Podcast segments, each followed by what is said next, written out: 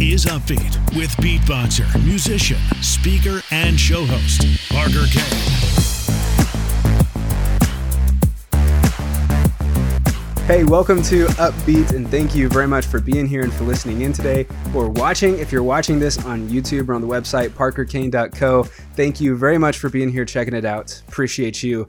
Today's guest is John Meese. John is an economist turned entrepreneur. He is the CEO of Cowork Inc., co founder of Notable, and host of the Thrive School podcast and he's on a personal mission to help eradicate generational poverty. And he does this by helping business owners and entrepreneurs build thriving businesses, which is why he wrote uh, his book, number one bestseller, I might add, number one best selling book, Survive and Thrive How to Build a Profitable Business in Any Economy, including this one. And we break that down throughout this episode, which is just absolutely awesome. We talk about the motivation behind writing it, the process, also when he was able to do that. It's kind of important. This was just an op- awesome episode, and he shares with us so much valuable information, including some of the best tips from the book that he wanted to share with us so we could start implementing those strategies today. So thank you very much for that, John. It was an absolute honor having him here on Upbeat, and I cannot wait for you to hear this episode let's get into it. John, thank you very much for joining me on Upbeat. Appreciate you being here. Oh, it's my pleasure. Thank you so much for having me. I'm glad to be here. We're excited to learn from you today, uh, and I'm excited to speak with you today and just make this connection. Um, I I know that you've started multiple businesses, especially during COVID, and we're going to get into all that. But I really love starting with story and getting to know you and mm-hmm. introducing mm-hmm. you to the listeners. So if you don't mind just taking a, a, brief two or three minutes to share with us your story and kind of who John is and what you're up to. Who am I? Right? That's the question. I'm still working on that one. Uh, no, I'm, you know, so my name is John Meese, you know, Meese is in like, you know, should be the, it should be the plural of moose, you know, goose, geese, moose, meese, you would think, but English is not Clever. consistent. Um, so uh, I'm an author of a book uh, that came out in July. So it's called Survive and Thrive How to Build a Profitable Business in Any Economy, including this one. And that last part is in the title because it's really important to emphasize the fact that, including this one, yes, and even in this economy, even in this economy, which by the way, no matter when you see that cover on the bookshelves, it's going to be this one, right? You know, so like five, ten years from now, someone's going to be thinking like, well, surely not in this economy, but it says including this one. So I'm hoping they'll be like, well, maybe, maybe they'll take a chance on it. um, but you know, I, uh, I am, you know, so I'm, I'm traditionally, I'm a traditionally trained economist. So I have a degree in economics. I work for an economics research lab, and that was kind of my, you know, the start of my professional career. And um, along the way, I mean, the whole reason why I went to college was actually because I'm a first generation college student, and I come from a family of a history of poor financial decisions and uh, you know, in in the same way that some families pass on wealth from one generation to the next, my family is part of the many families who passes on poverty from one fam- from one generation to the next. In terms of not just the lack of money and resources, but also just the mindset, really just the unhealthy mindsets attached to money and work that keep people trapped there. And um, so I was meant to be the golden boy to kind of break out of that pattern by going to college. And I did. I went to college, got a couple of pieces of paper that say I know some things. And spoiler alert, it didn't really dramatically change my life. Like, in other words, it didn't open a bunch of doors. It didn't do all the things that it was promised to do. And so at first I was really disappointed by that. Um, and uh, but then I started looking at like, okay, well, what does then? Right. So if it's not a college degree, like maybe once upon a time the answer was get a college degree and that'll get you a reliable job. But that's no longer the case. So if that's not the case, then what is what is true of how do you break out of that cycle if you're stuck in that cycle? Because there are people all over the world, not just in America, but definitely in other other countries all over the planet, the people who are stuck in this cycle of poverty.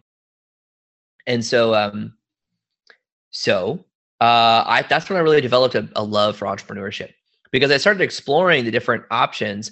I realized that, you know, entrepreneurship, even in the, the way that economists look at entrepreneurs, by the way, economists don't really understand entrepreneurs. Like they just like uh, they track new businesses like and things like that, like and new startups, but there's not really like a framework for like where those come from. They just like come from market demand, you know, and things like that.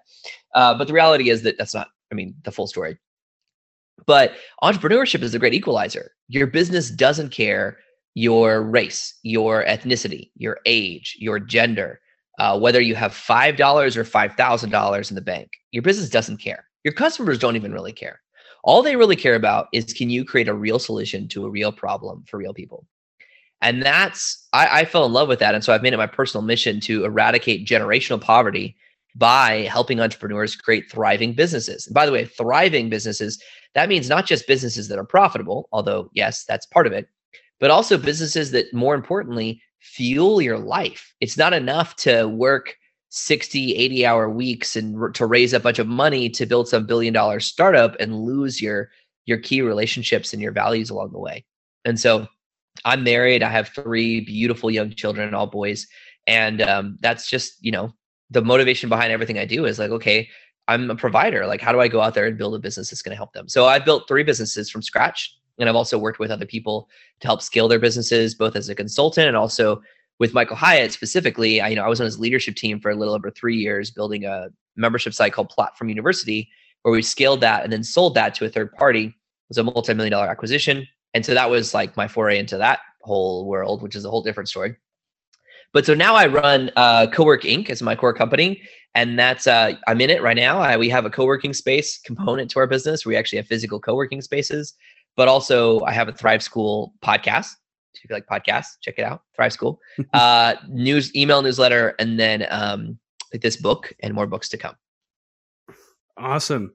I yeah. love the breakdown. It sounds like you're up to a lot and all for really great reasons. You know, I really relate to what you share about generational poverty because that's something in my family you know like my sister and i were the first of our family to go to college and similar experiences as you. We got out of college we had our degrees and we are like uh this didn't do anything. Like what now? We, yeah there goes four years of my life or at least four yeah. Yeah four a bunch of money um and now i'm working on all my own stuff anyway and so i guess what are some some of your best tips for people maybe even regardless of age like whether you just graduated mm-hmm. college or whether you're 50 years old and you've been kind of doing this this same just get a job and work there until you mm-hmm. retire uh, plan like what's what are some things people can do to kind of break that barrier and and obviously it's going to be in your book too but if you just want to sure. shed light on anything that that could help um, someone break that barrier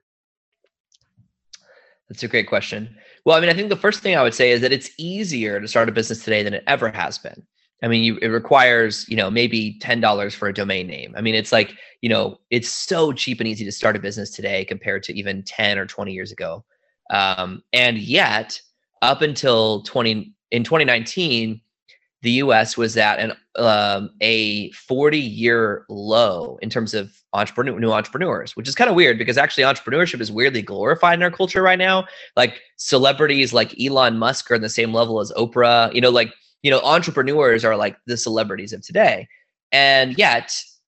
Like everyday entrepreneurship, not the billion dollar Silicon Valley companies, but everyday entrepreneurs, the small business owners, that was at an, an you know a 40 year low in 2019. Now, thankfully, right now in 2021, we've reversed that. And so we just had two consecutive quarters of breaking records in terms of new businesses started in the US. And that's a wonderful thing. Let's continue that. Um, so, I mean, I think the first thing I would say is that you it's it's counterintuitive when you get into business because of course you want to make money from what you're doing you should you, there's nothing wrong with that you should have no shame in wanting to get paid for the work you do and yet the path to success in entrepreneurship the path to profits is through serving people and so in my book, I call this the entrepreneur's paradox that entrepreneurship is entrepreneurs get paid, but they don't work for money. Like you have to get into entrepreneurship. You have to have at the core of your business a purpose. Now, I actually walk through, you know, I actually teach a framework for how to create a purpose statement in your business. But the short, you know, the simplest version of that is to say, I help insert real people here, you know, solve real problem with real solution. And it's it's can seem like an oversimplification. And also you're like, why are you saying the word real over and over again? Well, it's actually that's intentional. It's a psychological trigger because it's so often when people are looking at creating a unique value proposition statement or unique selling proposition statement or just like a mission statement for their company, any of those things, it's easy to get caught in sort of like platitudes and fake ideas where um, you forget that there are real human beings with dreams, aspirations, hopes, fears, kids, sleepless nights, jobs on the other side of your business. A lot of businesses, when they first get uh, get started, they lose lose this very quickly. They don't intentionally throw out the fact that they're serving humans. They just start counting everything in terms of how many followers do I have, how many likes do I have, how many shares, how many customers, how many sales, which aren't necessarily bad things to measure but it pretty quickly people forget that those are real life human beings on the other side and so they begin so focused on the products that they're like they're they become all about selling products instead of solving problems. The products and services you have in your business that's your solution to somebody's problem but you need to make sure that you understand really well what problems people have before you try to match that to the solution. You probably heard the phrase if all you have is a hammer everything looks like a nail I mean, it's kind of like that when you have as a business owner, if all you have are a core set of products, you're going, okay, now who can I sell these to? Then you're you're kind of trying to force it. Versus if you start first with, okay, who are the real people that I'm going to serve? And you get to understand them enough that you can unlock your human superpower of empathy. And then understand, okay, well, what are the real problems they have in their life? What are the problems? What when they wake up at 2 a.m. sweating, staring at the ceiling, what are they worried about? How can you help them remove that problem from their life? Uh, those kind of things. Then then your solution becomes obvious of what your products or services should be. It becomes inevitable. So that's the first thing I would see say. Awesome. Well, that was, that was like a, a mini masterclass, basically. uh, definitely, listeners, um, if you need to rewind that and listen to that part again you know take notes like and and obviously as well go check out his book you know that's gonna that's like a little taste probably yeah. the 200 pages that, that are your book. And uh it, there's probably so much more that you dive into as well as with other people. That's one thing too i wanted to uh, wanted to at least mention was I love that your book references or or collabs with so many other entrepreneurs who I'm yes. familiar with. I think that's really cool. Well, actually, and that was intentional because honestly, well, I'll tell you this. Um, so Parker, back up to like March 2020. I opened a brand new co-working space in January, and 58 days later, it was closed by executive order. Not a great start, right? Now, obviously, I'm still in the co-working space; it's doing fine. But at the time, that wasn't clear and obvious. It was not really sure what was going to happen. And so I started freaking out for a minute, but then I backed up and I said, well, wait a minute, what's the purpose of my business? Well, it's to help entrepreneurs create thriving businesses. Well, maybe a co working space is not the best way for me to help people in my community right now, but what do they need? And I started looking at and realizing people needed a playbook that they could reference that gave them a step by step guide to succeeding regardless of what the economy is doing. So I sat down and I, well, you know, my co working space was closed by executive order, but I could still get in my, myself in the side door. So I had a, you know, 2000 square foot co-working space to myself where I was just writing every day. And I wrote the first draft of this book, Survive and Thrive. And when I wrote the first draft of it, I thought, okay, this is pretty good, but it's not enough just to reference my experience. You know, yes, I built three different companies. I built a, you know, coaching and online course company. I built a software company. You know, I've started to build a co-working space company. But there's so much more than that that I don't have experience with. And so I reached out to several dozen of um, really my mentors in business, people that I consider some of the best and brightest minds in business today, and interviewed all of them about what are they doing in their business and what have they found to be this pattern of how do they succeed themselves, but also what are their customers doing. So people like Michael Hyatt, Ray Edwards, Philip Stutz, uh, Mike Michalowicz, uh, Robert Daniel Lappin, uh, Casey Graham. You know, I interviewed about 30 of these entrepreneurs who are all incredibly successful in completely different industries. And then I transcribed all those interviews and went back and looked at that and I said, okay, what are the common themes? And that's what I pulled out, and that's what this book is. So you can actually go on the Thrive School podcast and you can go back and listen to every one of those interviews if you want. But I actually distilled out of those what are the nine different things you need to do in your business? What are the nine different strategies that we need to cover? And then that's what the book is. It walks you through that. So if you know, like I love this. One of the first uh, early reviews of the book we got was from a reader saying that it was like a weekend MBA which is ironic considering my uh, opinion of higher education. But uh, I do think that it's really like that's a great that's a great description of it. Is saying like, look, if you don't really know, maybe you know a little bit about business, but there's holes in your knowledge, or maybe you don't know anything about business and you're just thinking about starting or scaling your business. Well, then this book will walk you through sales, marketing, and finance, the three most important areas in your business that help you get people's attention, turn those into customers, and then manage that money well so that you can pay yourself and you know build a profitable business from scratch By the way, the assumption here in this book is that you don't need investor funding. You don't need to go to the bank and get a $50,000 loan. You don't need to go to some venture capital investor and get them to write you a million dollar check. That's a that's a different path. This book is more about saying with the resources you have right now, how do you build a profitable business? I think that's really brilliant and I think it's something people definitely need right now. So you're on the spot with that on the on the nose with that one. Um I, I do want to say too, um, this kind of a side tangent, so we could touch touch on it just briefly, but the the grind that you have to be able to reach out to all those people and then get their attention and then get them on your podcast and being recorded. You know, a lot of people. I, I'm a podcast producer, and one thing that I I come across with people's concerns oftentimes is well, how am I ever going to find anybody to interview? And more importantly than finding anybody to interview, like, how am I going to find those big name people and how am I going to actually get them on my yeah. podcast? So, if you want to share just briefly, like, what you did to land all those awesome uh, entrepreneur mentors. Oh, sure. Well, uh, I don't have a I don't have a cheat code or a hack to offer you, unfortunately. um, you know, I think, you well, I will say you and I connected via Podmatch, and that's a great resource for podcast hosts or guests to connect. Um, so you can check out my Podmatch profile if you want. You can just go to johnmeese.com slash podmatch and it takes you there. And that's a great resource. But I would say that's probably, no offense to either you or I, Parker, but that's probably like a B list podcaster platform where like not an A list podcast platform. You know what I mean? Like, in other words, like mm-hmm. the really big, like top podcast hosts, the top best selling authors the most sought after guests. They're not really on that platform, but there's lots of incredibly uh, successful authors, experts, psychologists, neuroscience, and that kind of stuff who are on there. So you can find people in your niche and invite them to be a guest in your podcast, which is pretty cool. But a lot of the people that I interviewed are people who are kind of hard to get a hold of. So what I did was I spent uh, five years building relationships. I mean, so that's like there's no cheat code here. Uh, and I talk about this in my book that like relationships really lead to results. And so, as part of your business strategy, you need to prioritize relationships with your customers to actually have a relationship with them, but also with peers and mentors in your industry. And so, for me, I've spent the last five years getting to know a lot of these people. So, I worked for three years on Michael Hyatt's leadership team. You know, I, I worked for him. I uh, you know, met Ray Edwards at a conference and just built up a relationship with him over several years. I never asked anything. I just built that relationship by, you know, commenting on his stuff, emailing him, eventually texting him, you know, like, you know, like the that those kind of things. You know, Pat Flynn announced that he's going to have a conference. I'm the, you know, one of the first person to buy a ticket and to be there.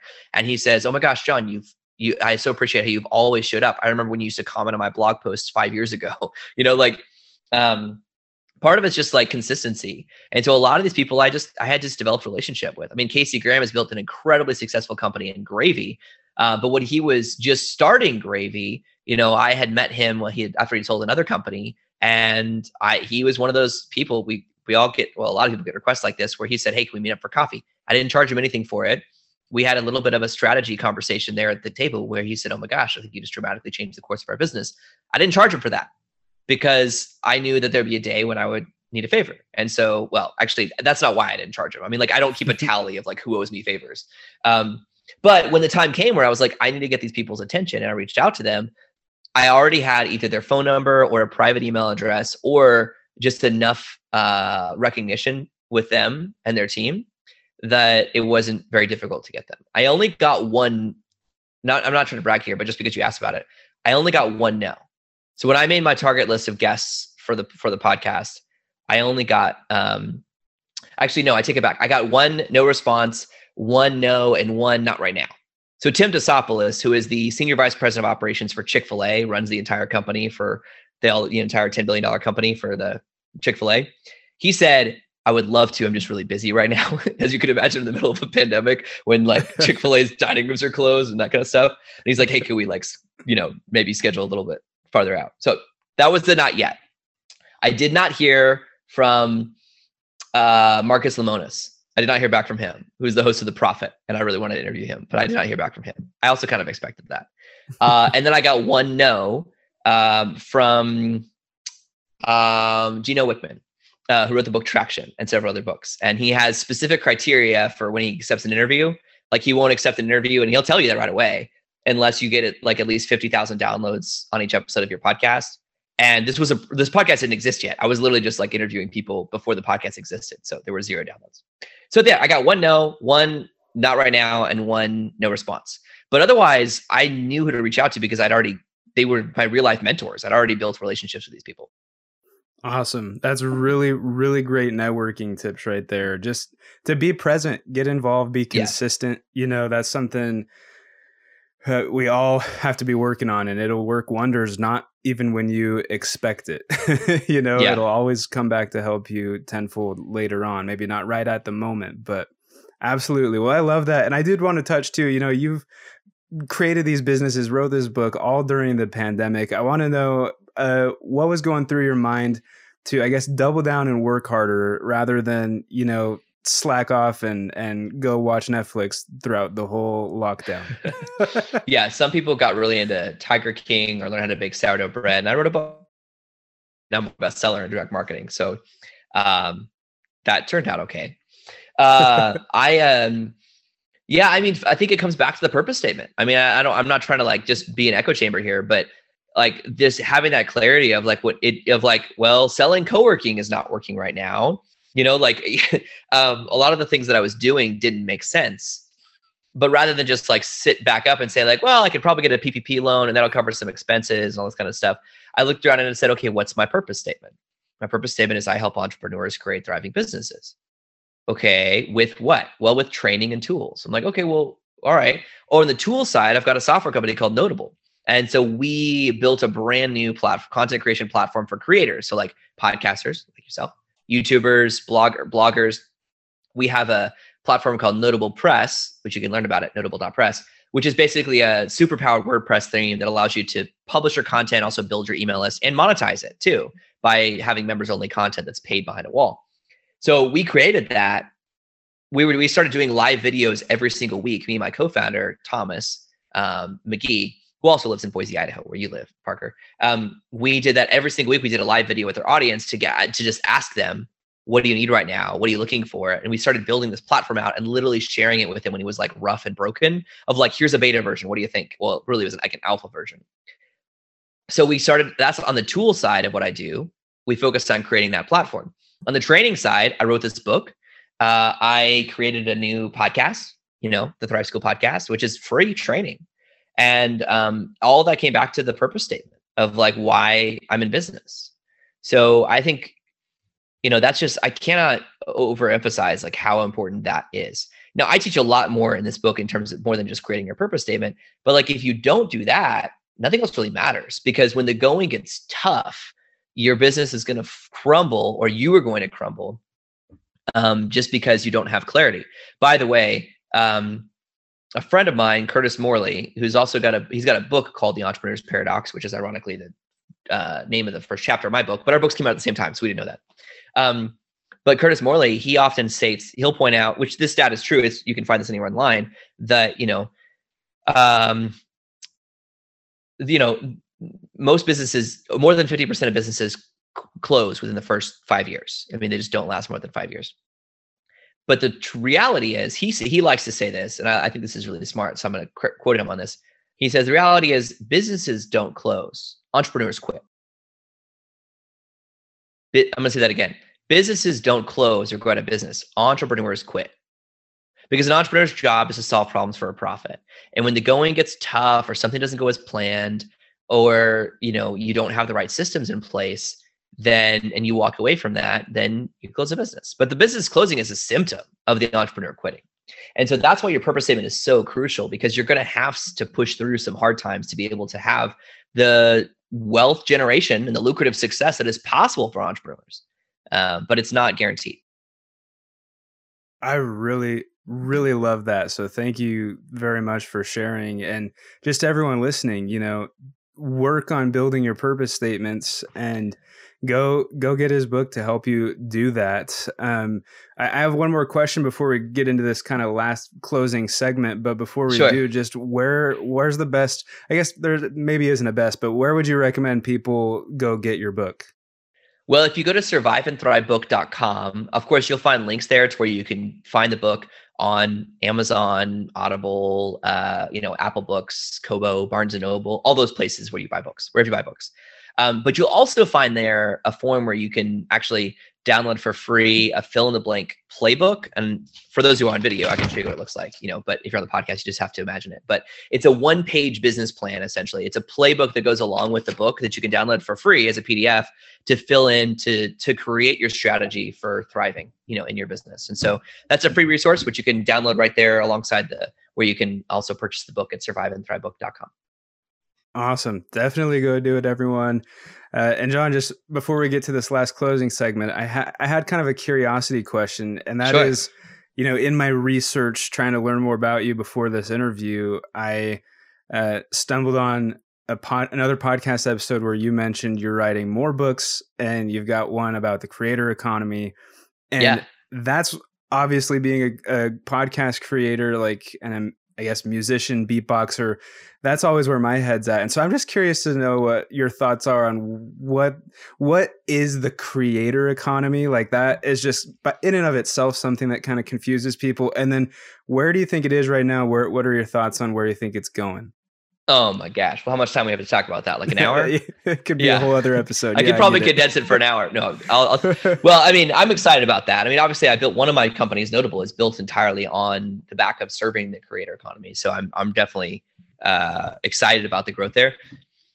Here's the thing: over the last uh, 50 years, our world has dramatically shifted. Of course, you're like, uh, yeah, no duh. 50 years is a long time, John. That was smartphones, the internet, you know, computers, all of that.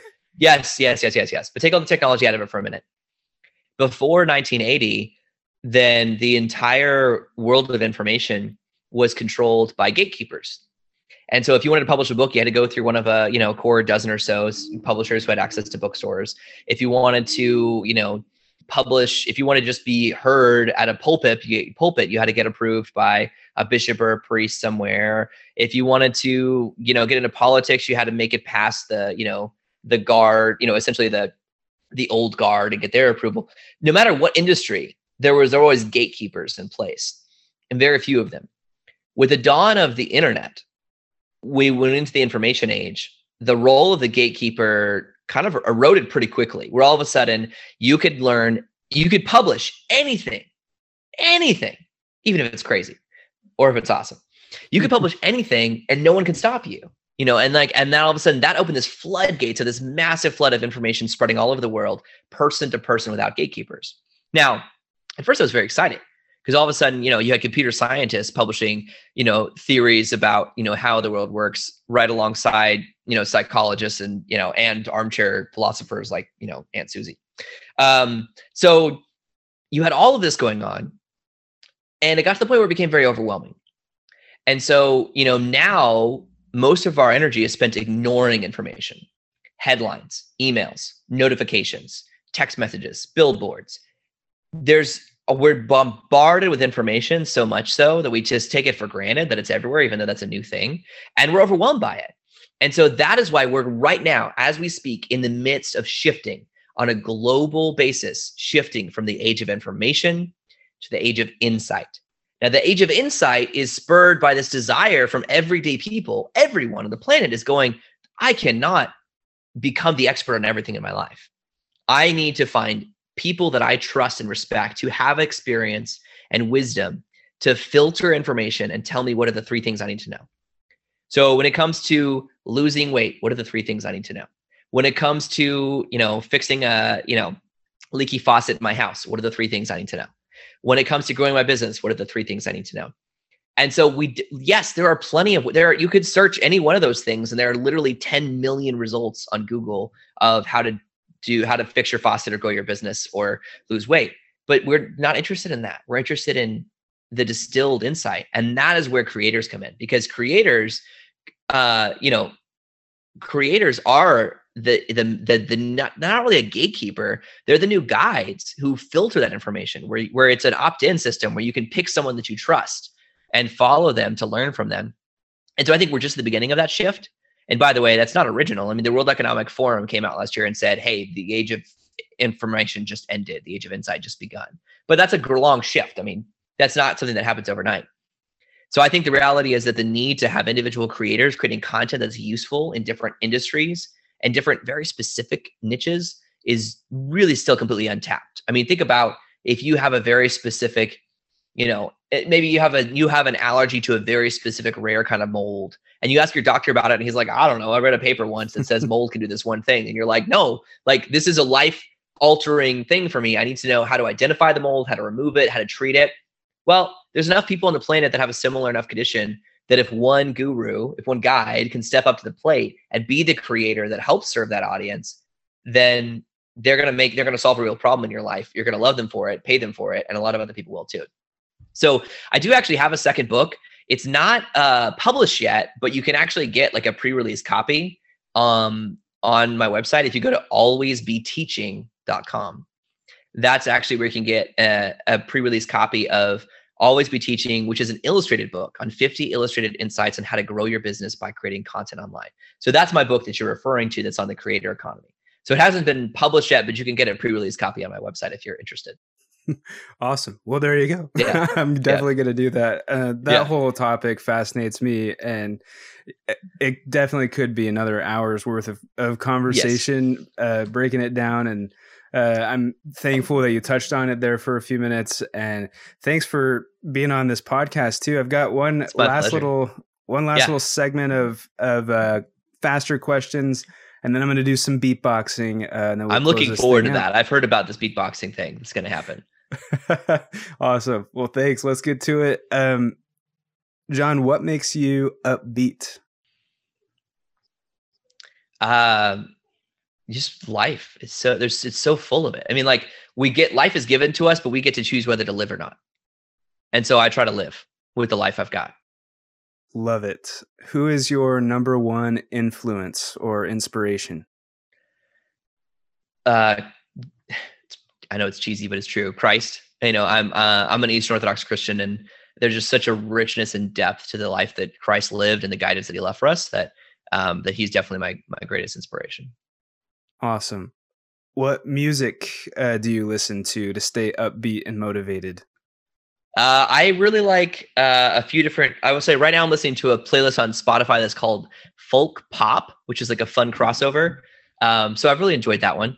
But actually, every single morning I listen to Awesome Mix Volumes One and Two, uh, from Guardians of the Galaxy. That's like my like start the day playlist. So that's a good one.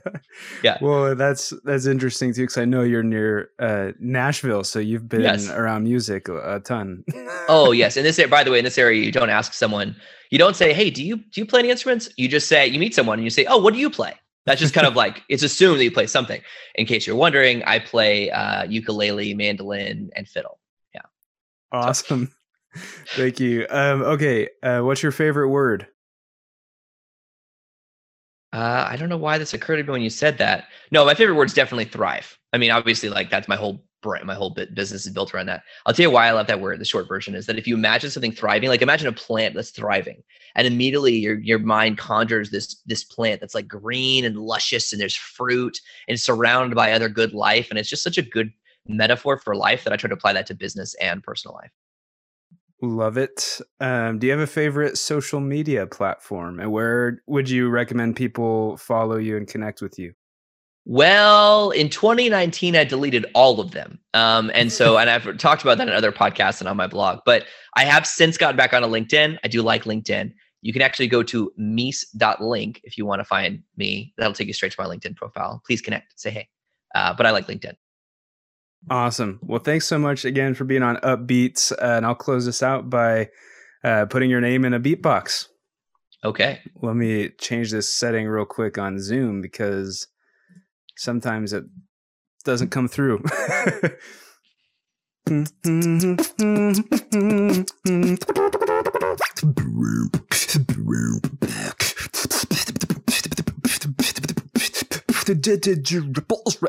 with John Meese. John Meese. with John with John Meese. That's awesome. awesome. Thanks for being on Upbeat. Appreciate it. Thank you, Parker. Keep up the good work. Thank you. So there you have it, my interview with John Meese. And of course, we'd both love to connect with you. You can find me at my website, parkerkane.co, parkerkane.co, and John on LinkedIn or at his website, surviveandthrivebook.com. And I would definitely recommend going to that website, surviveandthrivebook.com, because that's where you can get his new book. If you enjoyed this episode, or got value from this episode, then please share it with a friend and leave an upbeat review. That is always so much appreciated. You're the best. I'll see you next week. This is Upbeat with beatboxer, musician, speaker, and show host, Parker Kane. Subscribe at parkerkane.co.